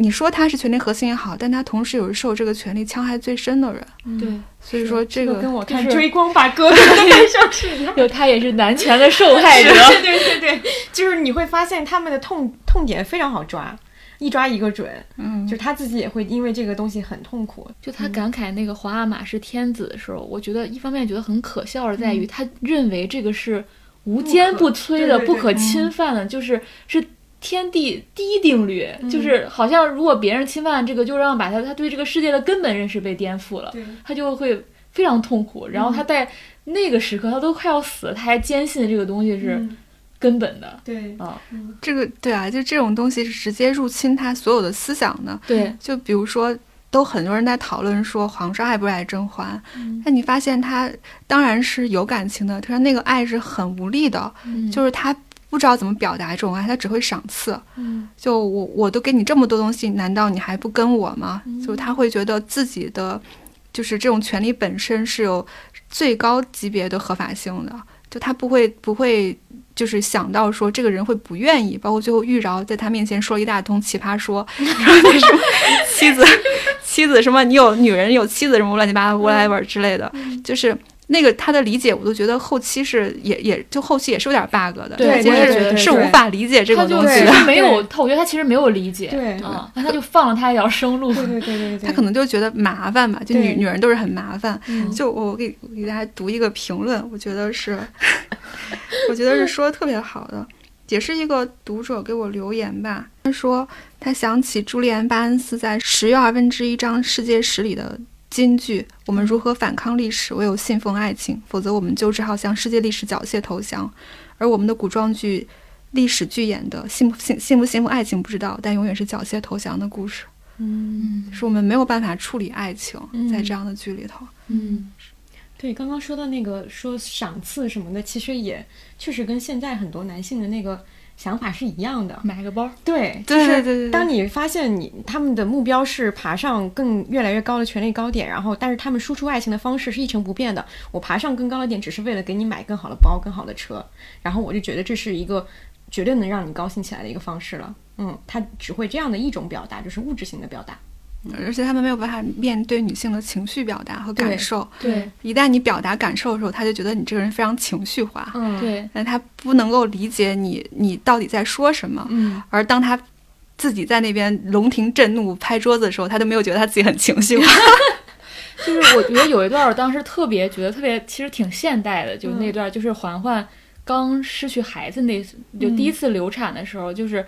刚开始他还为环环去掉眼泪什么的，嗯到环环一直沉迷沉溺在那个痛苦当中的时候，他是不敢去面对的，对。他是无法跟他一起去在那个丧尸里多待一分钟，对对对他要马上跳出去去嗯过他更好的生活，对他没办法跟他共同面对，而且他也会不愿意跟这样一个悲伤的人一、嗯一直待在一起。嗯也不愿意处理他的情绪，也不愿意帮他走出来，甚至也很很害怕。你千万别把我也拉进去。对对对对嗯他会觉得差不多行了，哭这一次就行了，之后就应该好起来了。对，对我觉得这也是很普遍的一种男性心态。对，面对沉浸在在自己悲伤里的女性，男性对他的期待就是只有一次我可以纵容你，第二次你就不能这样对样。该好起来了，嗯，就是这样的一个期待。然后也很担心，就是他把自己的生活也毁掉那种嗯恐惧感。嗯，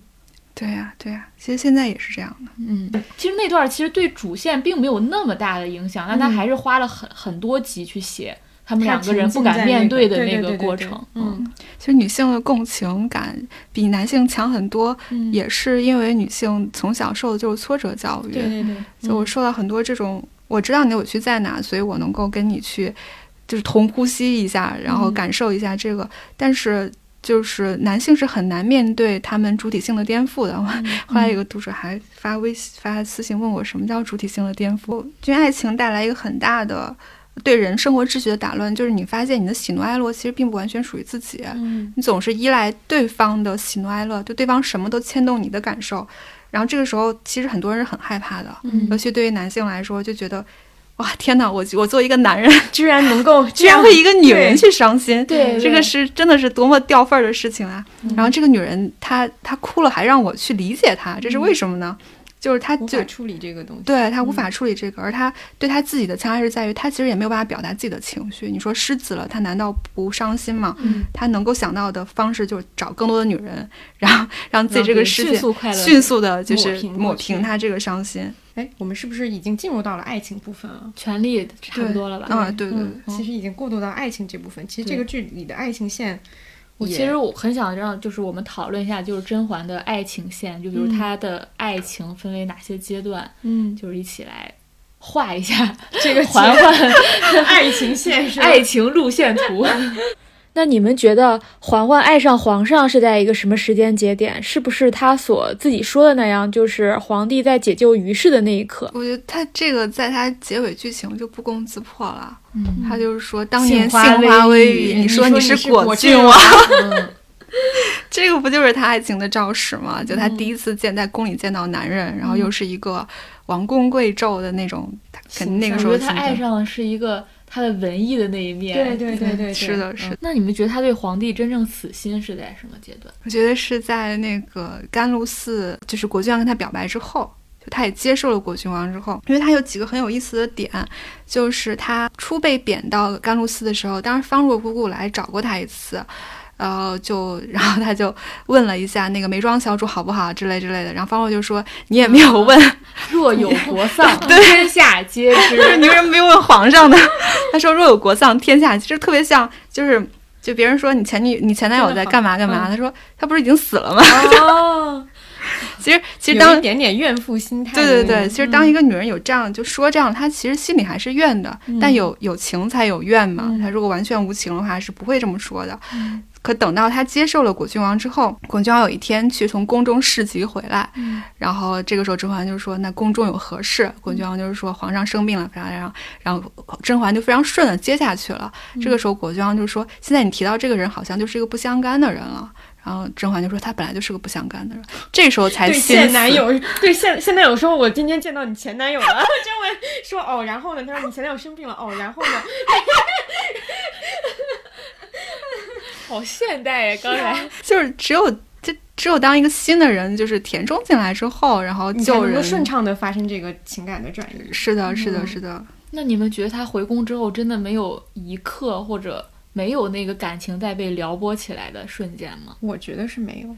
比较难吧？嗯，嗯，因为他还是，我觉得他还是有那个人已经填补进去以后，就很难被替换掉。而且他其实入宫带着对果郡王巨大的愧疚感，对，女人很难在愧疚感中对另外一个男人心生爱意。而且这个人还是前男友。而且还害得你什么父对那个母女无法相认。是啊，对，你们觉得就是嗯，嬛嬛是纯元的这个替身之爱，是在什么时候结束的。我觉得有一个细节是他看到安陵容在冰溪的时候，不是拿着梅花冰溪嘛，嗯然后他当年是跟纯元一起种梅花的，他在那个时刻，他其实想到的，他脑子里浮现的是甄嬛，嗯然后这个时候皇后就故意挑事儿，说什么。又把姐姐搬出来了，嗯对，但那一刻他脑子已经是，包括当甄嬛去甘露寺的时候，她梦中的呓语也不再是婉婉了，而是嬛嬛了。嗯对，就是其实这种替身之爱的结束，要比皇上以为的早，也比甄嬛以为的早。嗯很早他就不再是因为替身才得到这个这个爱的。嗯。但是我一直觉得这种所谓的爱其实也挺脆弱的，就在于他对于替身的爱，也就是他对于纯元的爱，纯元的爱，我也是觉得也是想象之爱。对我也觉得就是很脆弱的。就是像我们刚刚提到的这个男性，他不管是他表达情绪还是什么，就是他所有的这些都是基于他自己的一个呃，就是想法，就是其实跟这个人是什么样没有太大关系。所以他这种替换，嗯，当然你可以作为他是对他爱情的一个证明，但是我觉得也是非常，就是他也有可能被下一个人替换掉，就是这个东西并不能作为一个所谓的一个真正的爱情的见证，它最多就是一个过渡。甄嬛第一次意识到自己是替身的那场戏，它其实前面有很多铺垫，嗯。它那个铺垫就是其实是皇上意识到说甄远道可能不忠，意识到他皇权受到冒冒犯，我觉得是在这个前提之下，嗯他才会那么如此震怒。如果当时两个人的关系就是非常和平、非常非常好的情况下，这个我觉得那个爆发的冲突不至于到那个地步。对，这就是他说的所谓的他的爱情，其实是有各种各样的限定条件的。嗯他是在各种限定条件之下，然后才会对你产生那种其实是施舍施舍的爱情。嗯，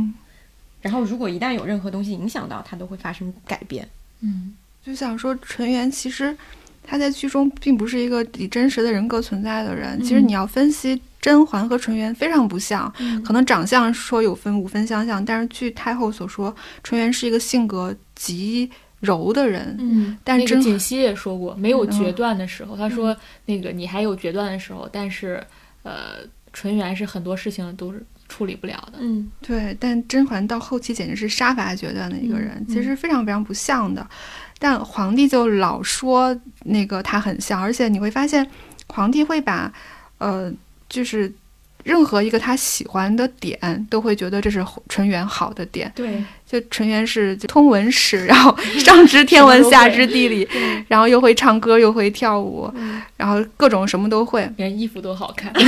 衣服也好看，项圈也好看，就什么都特好的一个。就呃，我我觉得，如果是遑论它是真是假吧，你就会发现，就这个男权的集大成者是没有办法认识到女性的丰富和多元的。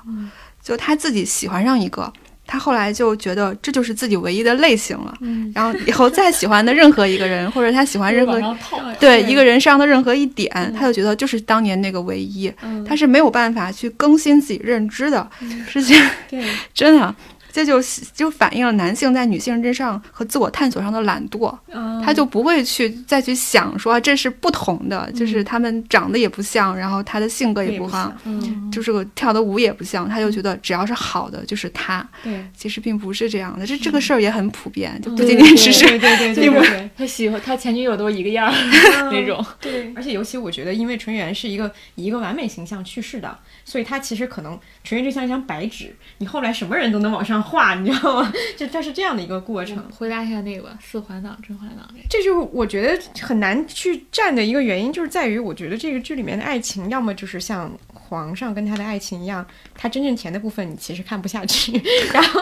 他他表达爱意的部分，其实你是当剧情推进的一部分来看的，你并没有在其中感到太多的沉浸或者说是感动。然后他真正的就是里面理想化的这段爱情，你又会觉得它跟其他东西格格不入，就是我很难在这部剧里面磕带到真正带入 CP 的东西，啊对。不会不会磕到，对啊。嗯，不会磕到，但是我我会愿意看四环，你会觉得那个特别现实，但是就是跟果郡王那个就觉得特别的像古代偶像剧，嗯。就是这个男的也是一个温柔的，嗯。时刻体谅你的，然后又有才情的，懂文艺的长得，帅的，长得还帅的，嗯。然后又尊尊重母亲，又尊重生命里出现的每一个女性，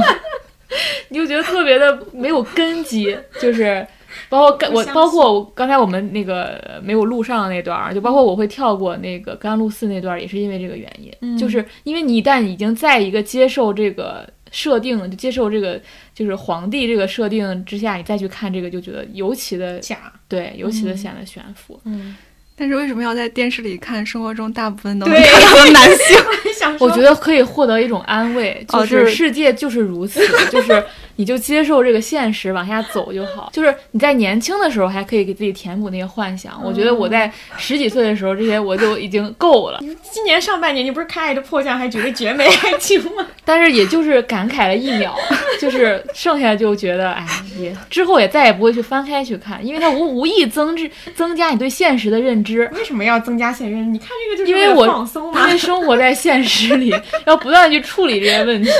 我我看着觉得很累，看他跟皇上相处到后又后期就是有一点累。就比如说，他一定要说我今天读了什么，然后告诉你一个什么，然后再敲打你的是这个信息，皇上就说啊，你最懂我，其实并不是 那。可能他有这一段，也是给这个剧找一个出口吧，嗯，对啊，对，要不然让大家喘口气。是啊，要不然就就灭就被压死了这种压力。那我们其实刚刚分析了就是比较大块儿的这个东西以后，我们可以聊一些外延的部分。外延包括这个作品它跳出来，比如说我们它跟什么东西可以对比一下呀，或者说是其他一些方面都可以聊。我觉得可以先聊一下，就是说跟因为有梦的对有很多人说这个对照嘛，这个呃就是仅仅可以聊一下红《甄嬛传》跟《红楼梦》的一些相对比的一些感受。嗯对，因为我我先声称我没有看过原著啊，嗯我这个对比只是剧，而对比的也不是《红楼梦》这个电视剧，嗯对比的是《红楼梦》这个原著，嗯所以说它是挺错位的。我觉得有几点是蛮像的。先从写人的角度，他采取的是非常典型的严荡式的写法，嗯就这个主角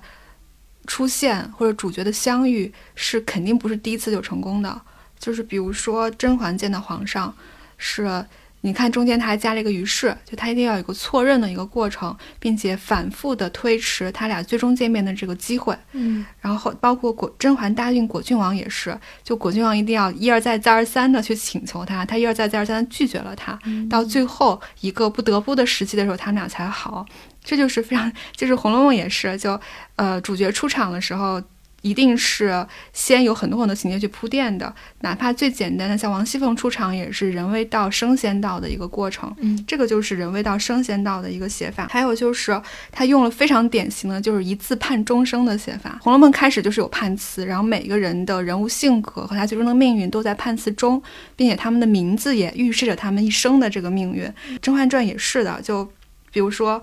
呃，就静妃和端妃。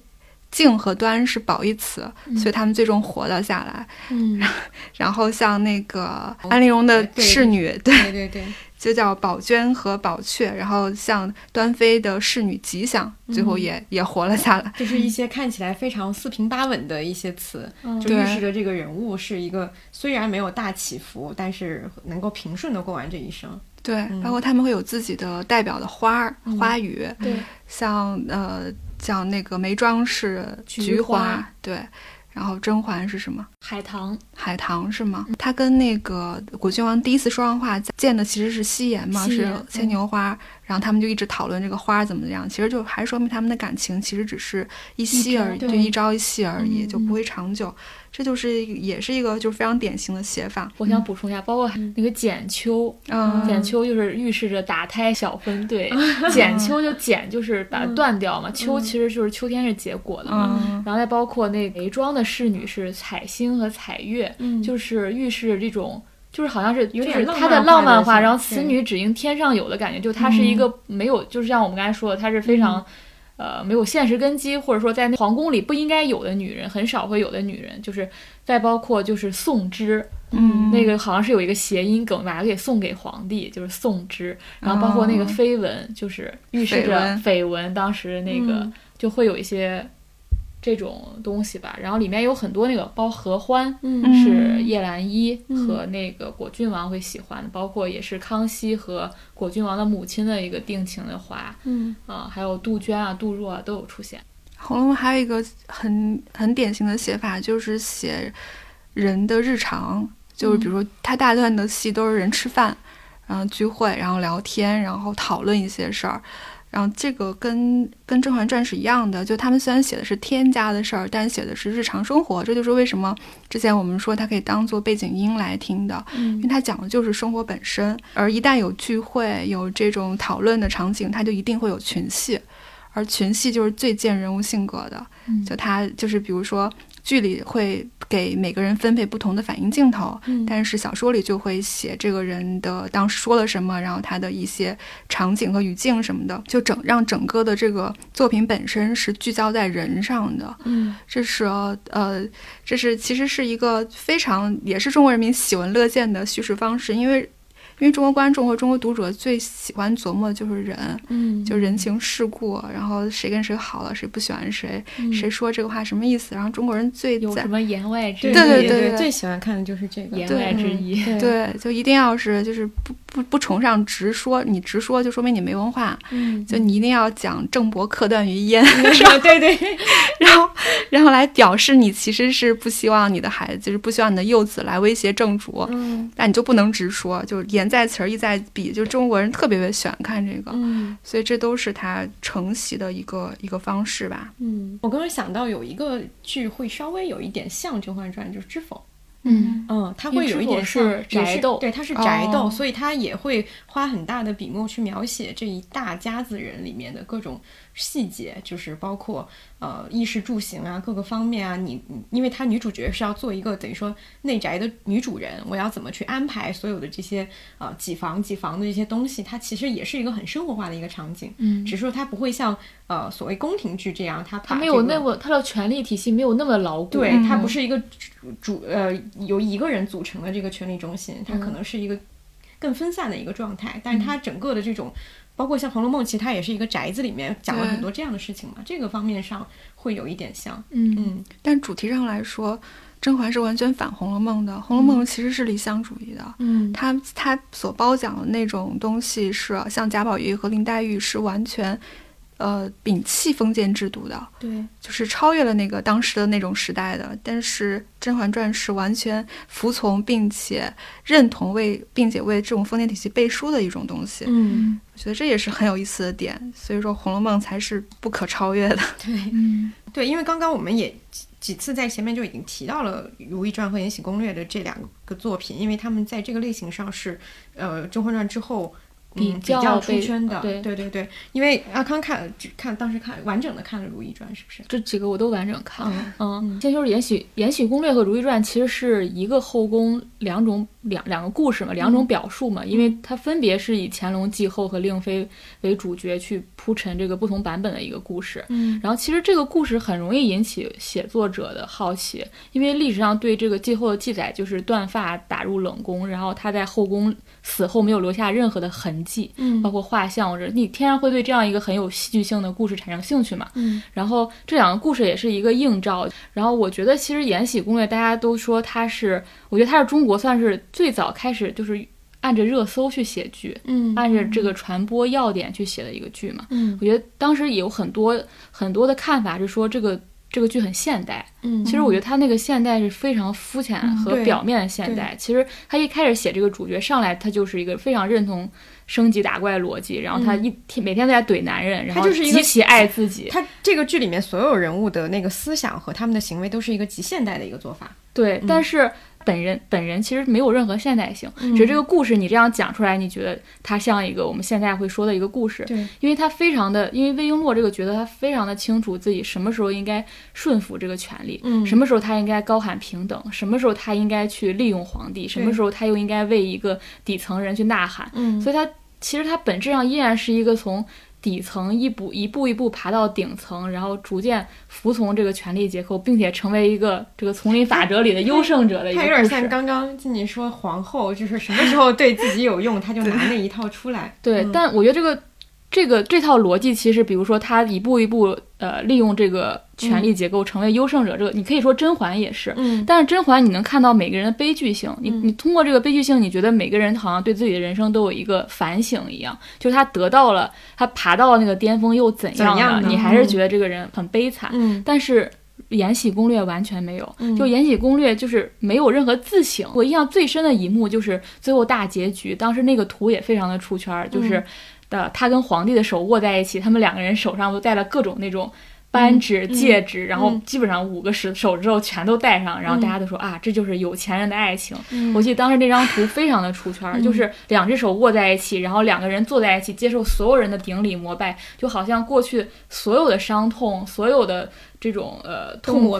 包括其实它里面有设计，包括富察容音一个皇后的角色，是一个在角楼上跳楼自杀了。其实它也是一个对这个体系的一个反叛嘛，对这个体系的一个反省。但在那一刻，对，就是只剩胜利者的聚会了，就是这些所有东西都这样，就就被这样一个胜利画面，然后抹除了他之前的。所有边边角角可能会有的一些反思，最后它就是这样一个大结局。《如懿传》我觉得是一个很好的故事，但它只是没有把它完成好。其实它还是扣住了一点嘛，白首不相离。它扣住这一点一直去写，去写这个女人的执着和她的一点点的失望。但我觉得你这个白首不相离这一点，你不太需要跟现代观众讲了。就现在观众已经完全不相信这个东西了。你再去讲这个信念如何的树立，最后如何破碎的过程，其实是。是你很难吸引大家的耐心，嗯，但是我觉得他写那破碎的过程写的非常的好，嗯，只是他被淹没在很多枝蔓当中，比如说令妃那样一个绝对坏的角色，比如说他非常尊重乾隆这段历史，他把在后宫上基本上每个妃子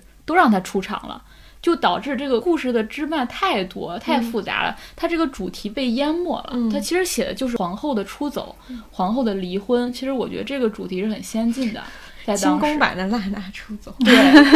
对，印象最深的一场戏其实是就是呃，其实如懿当上皇后也是剧情才进行到一半多的时候，其实它后面还有大量的剧情是讲她怎么对这个婚姻的失望嘛。嗯嗯。就那个非常核心的戏，就在当上皇后之后，其实有一个非常重的仪式感，就是你要从你的宫殿，然后走向那个大殿，接受所有文武百官的叩见，然后去呃接受皇帝，就是你们俩结为结为夫妻。但那一幕他拍的非常的耐心，就是他这一步他真的就拍他整个呃走的这个全过程，那个过程就特别像一个女人一点点走向自己的丈夫，然后走向一个权力的巅峰，但是也同时她走向她自己的悲剧，嗯，对吧？他当时配的那个音乐是特别沉重的，一点都不像说一个大婚。一个喜庆，你走向自己心爱的人，而那一刻就是一个好像注定你的命运，就是你要跟这个皇帝最后是有一个分离。包括这里面有有众多的这种枝蔓，呃，就是说怎么怎么皇帝一点不信任他，导致他对皇帝的这个信心损害。但根本性，他跟皇帝决定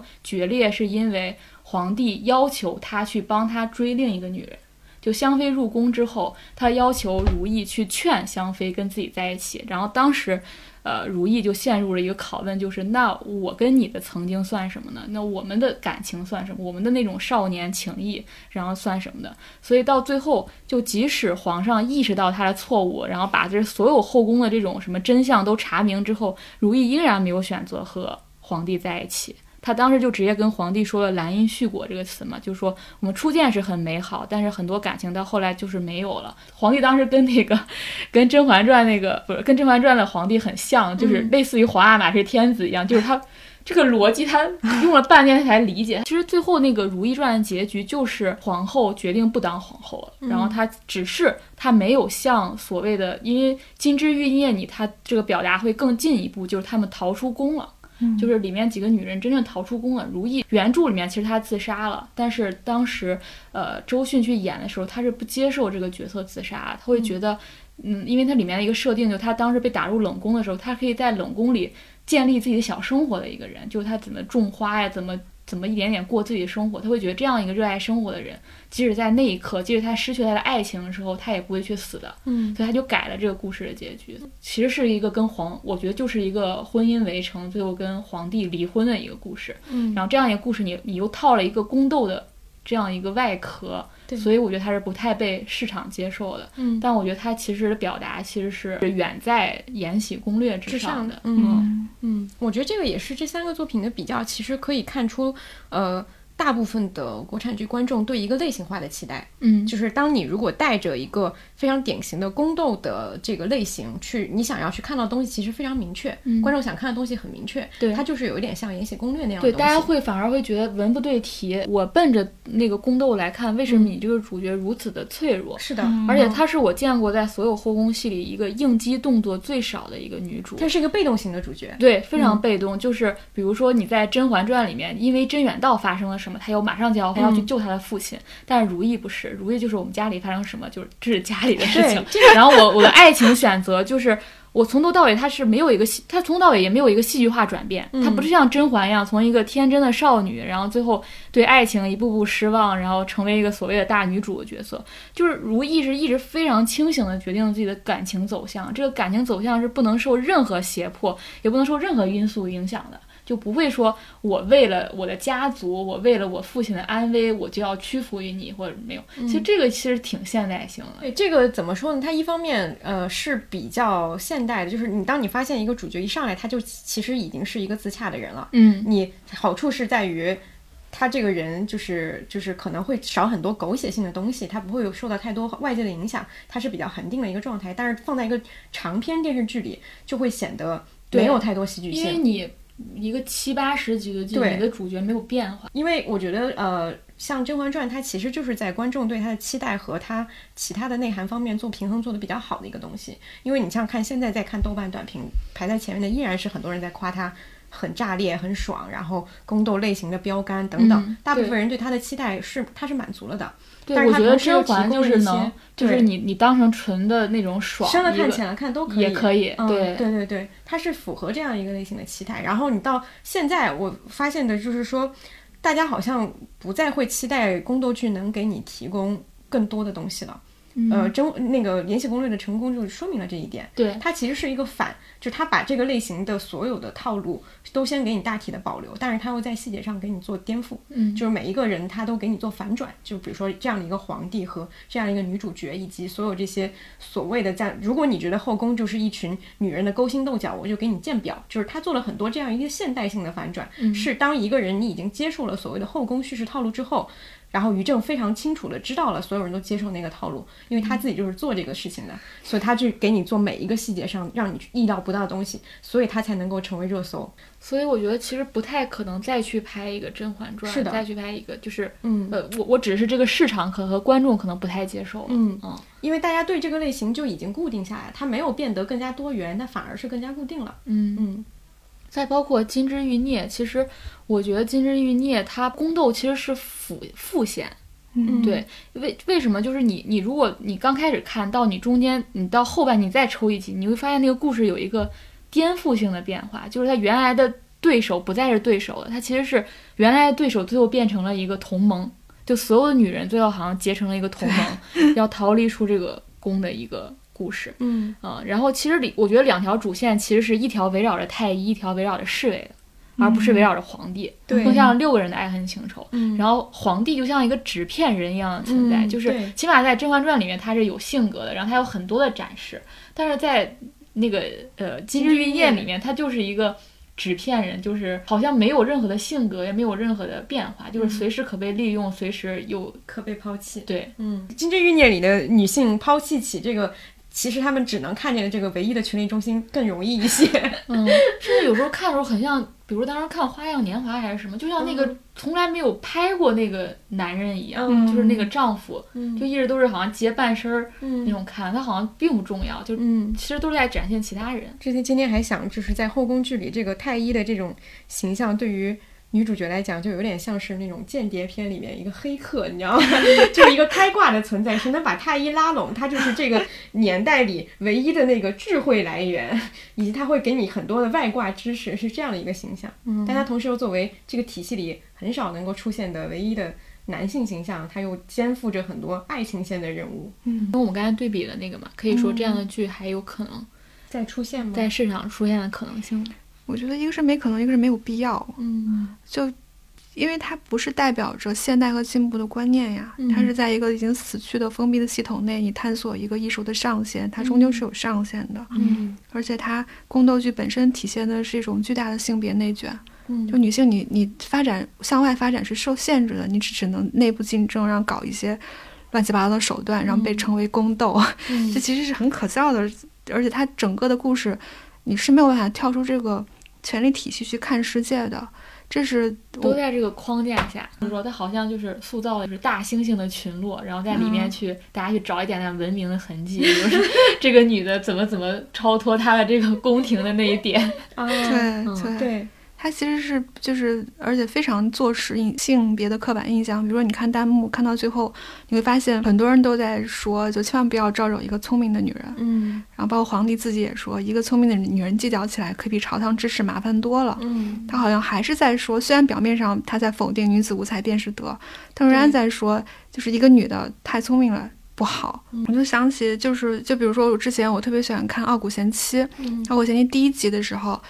然后她也是以一个备受摧残的女性形象出场。这个时候她遇见了，呃，泄露自己丈夫性爱录像带的一个检察官。那个人过来就说，跟她不拉不拉说了一通，说你你你丈夫怎么怎么着，仍然是讲她丈夫的事情。这个时候，那个主角就看着她说：“显然你没有，你从来没有让一个女人愤怒，嗯因为你不知道让一个女人愤怒的后果是什么，她才开始一步步自己的一个自强之路。这个对比就是一个男性仍然评判女性的标准是在那个男权的这个框架之内，就是你太聪明就会对我产生一个不稳定的因素。但另一方面，如果是一个女性的那种更进步的观念，就是她要自己为自己的感受和发感受发生，嗯就是我的愤怒更重要，不仅仅是我丈夫那些破事儿让我这个事情让我在你面前变得很重要，是我本人变得很重要。嗯这就是一个就是过去的观念和现在的观念嘛。所以我觉得，即使有创作者想再去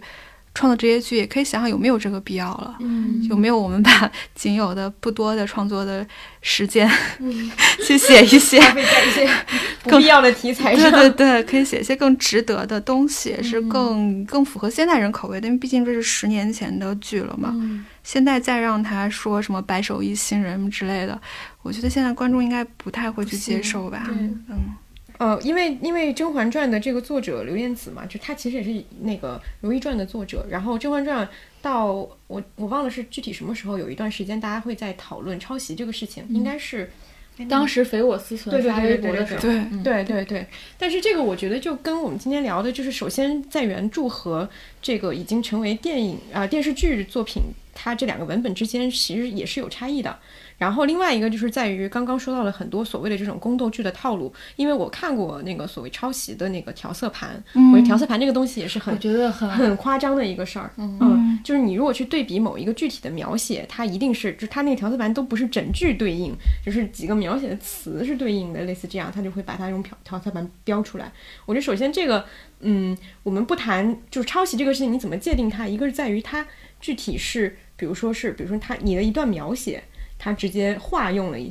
一下，还是说所谓的这个整个的这个故事的核心和他的这种利益是照搬过来的？我觉得这是两个事儿。嗯，我觉得所说的这个小说的抄袭，更多的像是前一种，因为在呃网网文里的这个流派里，就是宫斗或者说是这种类型，它是一个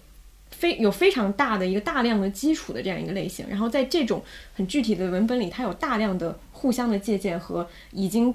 被认为是套路。流传到每一个人心里的那个东西，所以他的创作必然会有一些重复性和相似性，这个是不能忽视的。然后你再去聊他，呃，这这是他曾经作为网文的那一部分，然后他作为电视剧作品又已经成了一个新的东西了，所以我觉得这个事儿，嗯，不是特别成立在这一点。我当时看到就是那个那匪我思存说他有一句诗他写错了，然后、嗯然后那个也抄错也了抄错了，对就是那个逆风如解意那一句，这个证据有点太确对凿。对对对，就是他肯定是当时有互相看过的，就是这就是我说为什么他可能就是一个大工厂、大车间，他每个人都在做这样的东西。当时在哪个网站来着？晋江，他也是确实判他，也不是判他，晋江内部认为他是抄袭的嘛。嗯，但其实这也说明早期网文大家写作的时候是没有想到有一天它会成为巨大的商业利益是的啊。嗯现在如果早年那想，那恨不得每个标点符号你就要申请个专利。嗯，但当时大家写的，那而且是巨量的写作，就网文动辄上百万字，你可能自己写的时候，就是你你可能日常就要看这些东西，然后会影响到就会变成你脑子里面的一个想法，然后是写出来。然后这个写作并不是为了你要曾经赚那么多的一个版权费，你只是为了把今年的更新填对上。对对对对，是。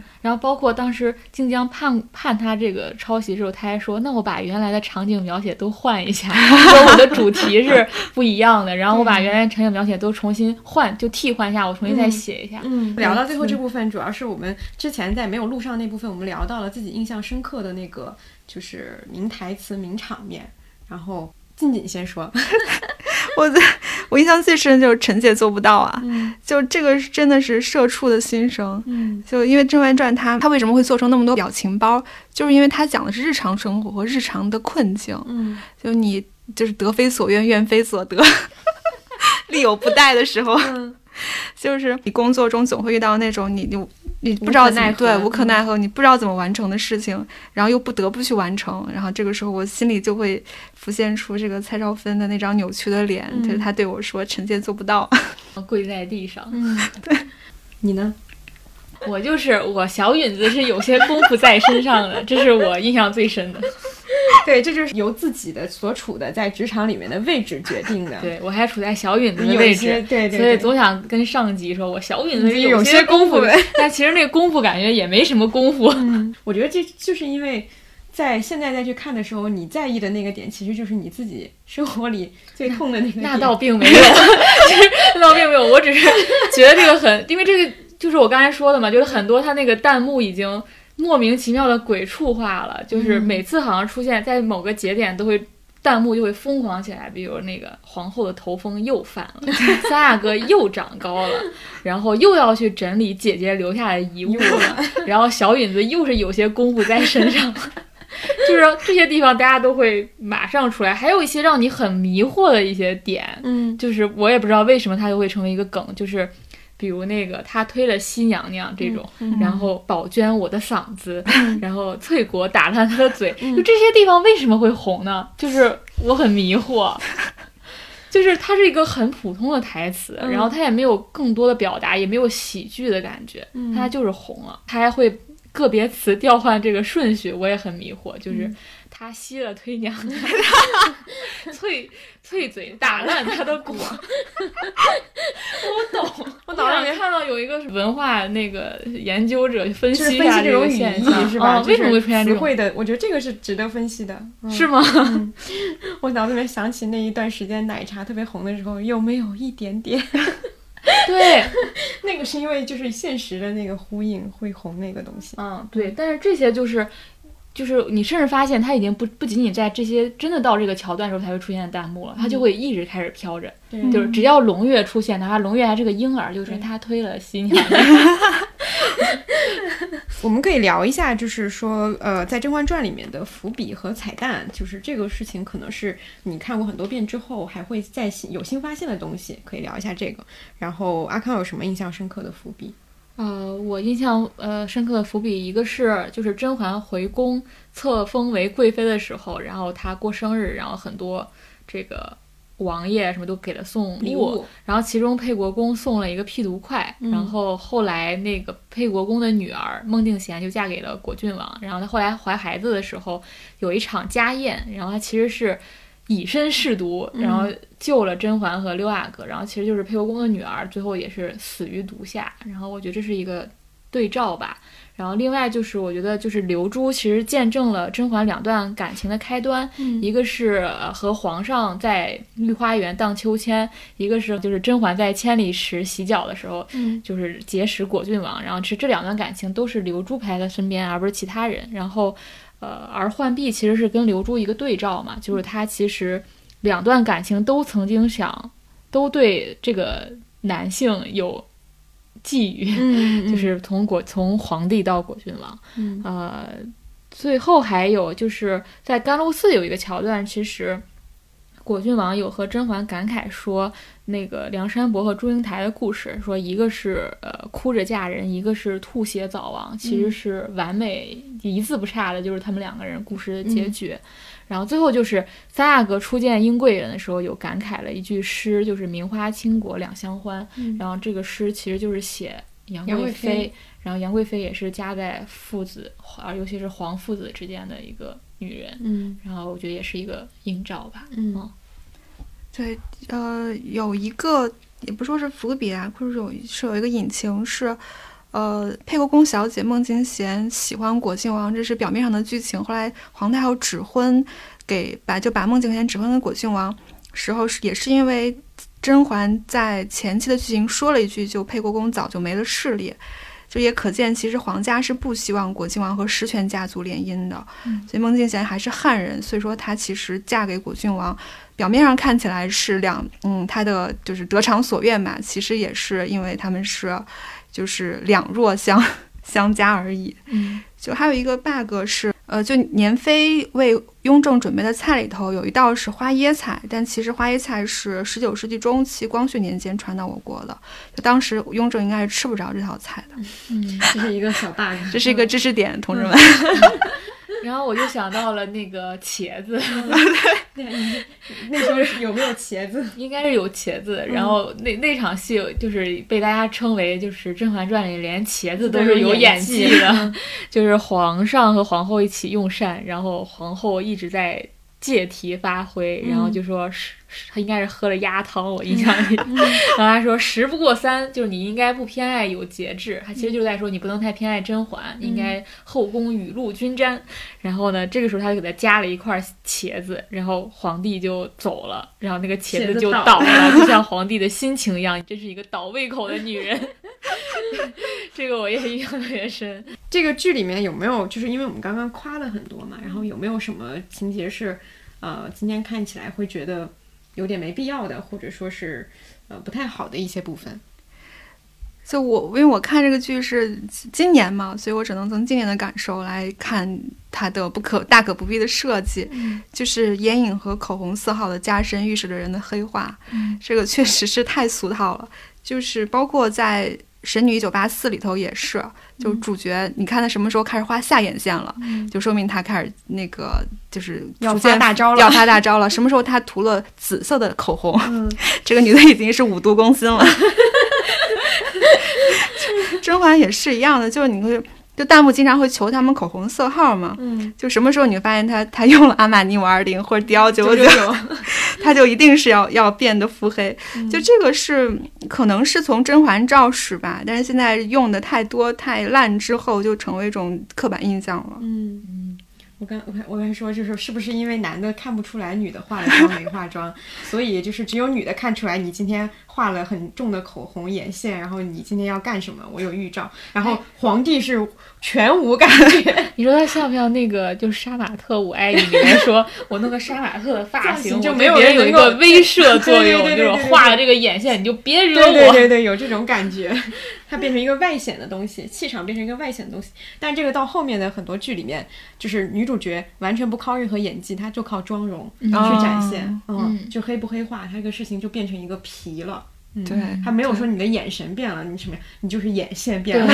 但是孙俪是真的是那个眼神是一直在变化的，对对对嗯对对，那个什么小女儿情态在逐步的丧失。对对对对，我的大可不必其实是那个小象，我其实是觉得那个，嗯呃，就是当然我知道那个也没办法有更好的方式，但我不不懂为什么那个小象亮出来，所有人都咬定它是甄甄嬛嬛，然后嗯那个小象也贯穿始终嘛。它作为一个爱的信物，我觉得是可以的，但是作为一个证据，我觉得非常牵强。嗯但是当时那个小象才拿出来，然后你而且离得特别远，那个王公将相们都站起来啊，长得像熹贵妃，这个也是大家弹幕每次都都会吐槽的一点，嗯。也是小允子功夫的体现。可以最后聊一下，就是这个剧给给自己带来的一些启发，或者说一些感想。嗯，我的启发比较肤浅，我就先说吧。就是我今天在在想这个题的时候，突然想到了《琅琊榜》。《琅琊榜》里面就是梅长苏对靖王说了一句话，嗯他说他他刚开始他们俩决定结盟的时候，嗯他大概就说靖王的各种呃性格和品质都不适合一个帝王，因为你在成为帝王过程当中，你这些东西都会丧都会丧失掉，嗯甚至你可能会变成一个就最俗的说法，变成一个你曾经讨厌的 人。嗯然后但是当时就是呃梅长苏就对他说：“你殿下放心，你绝对不会成为那样的人。”然后我就觉得这个，你看看后宫里面，就是我不刚才说这些这几部，不管嗯如懿还是甄嬛，他们其实都在一步步丧失了自己，比如嗯纯洁性或者自己的天真的性格、天真的那个性情，然后包括道德上等等都丧失了。但是当时梅梅长苏帮助这个靖王获得成功，登上王位的时候，他其实还是一个孩子。充当了一种道德保护神。嗯就这些人都丧失了，但是嗯他梅长苏就是从一开始，从这个剧一开始就告诉他说，你是不会丧失这些所有美好的品性，最后嗯你还能获得一切你想要的。嗯没有女性 可以做到这一点，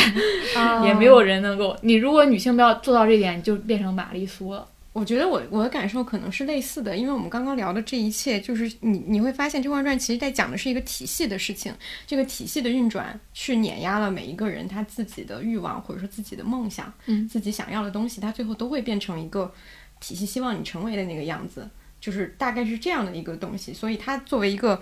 呃电视剧作品，它能够留下来，还是因为它讲了一些更深层的东西。如果说你单纯去讲个人的。呃，爱情或者说个人的追求，所谓的比较理想化的，像《琅琊榜》这样的东西，它可能告诉你的更多的有点像一个童话故事，嗯嗯对是这个，我觉得是可能是比较不一样的一个东西。嗯、，对，我就特别赞同这一点呀、我第一次看那个甄嬛的时候，我视角转换是，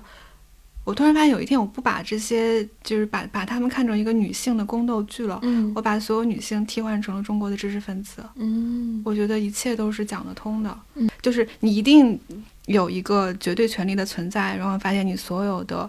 行为的准则是依赖权力的喜好嗯来规定的。这个时候你会发现，就小到你日常送审，然后或者是你你到任何一个行业的这个审查的标准，你都是。就是这个时候，你是不存在，就是那种想象中的多么 多么强烈的是非在的。嗯就我我其实曾经采访过一个就是在中国以气节倨傲著称的一个导演，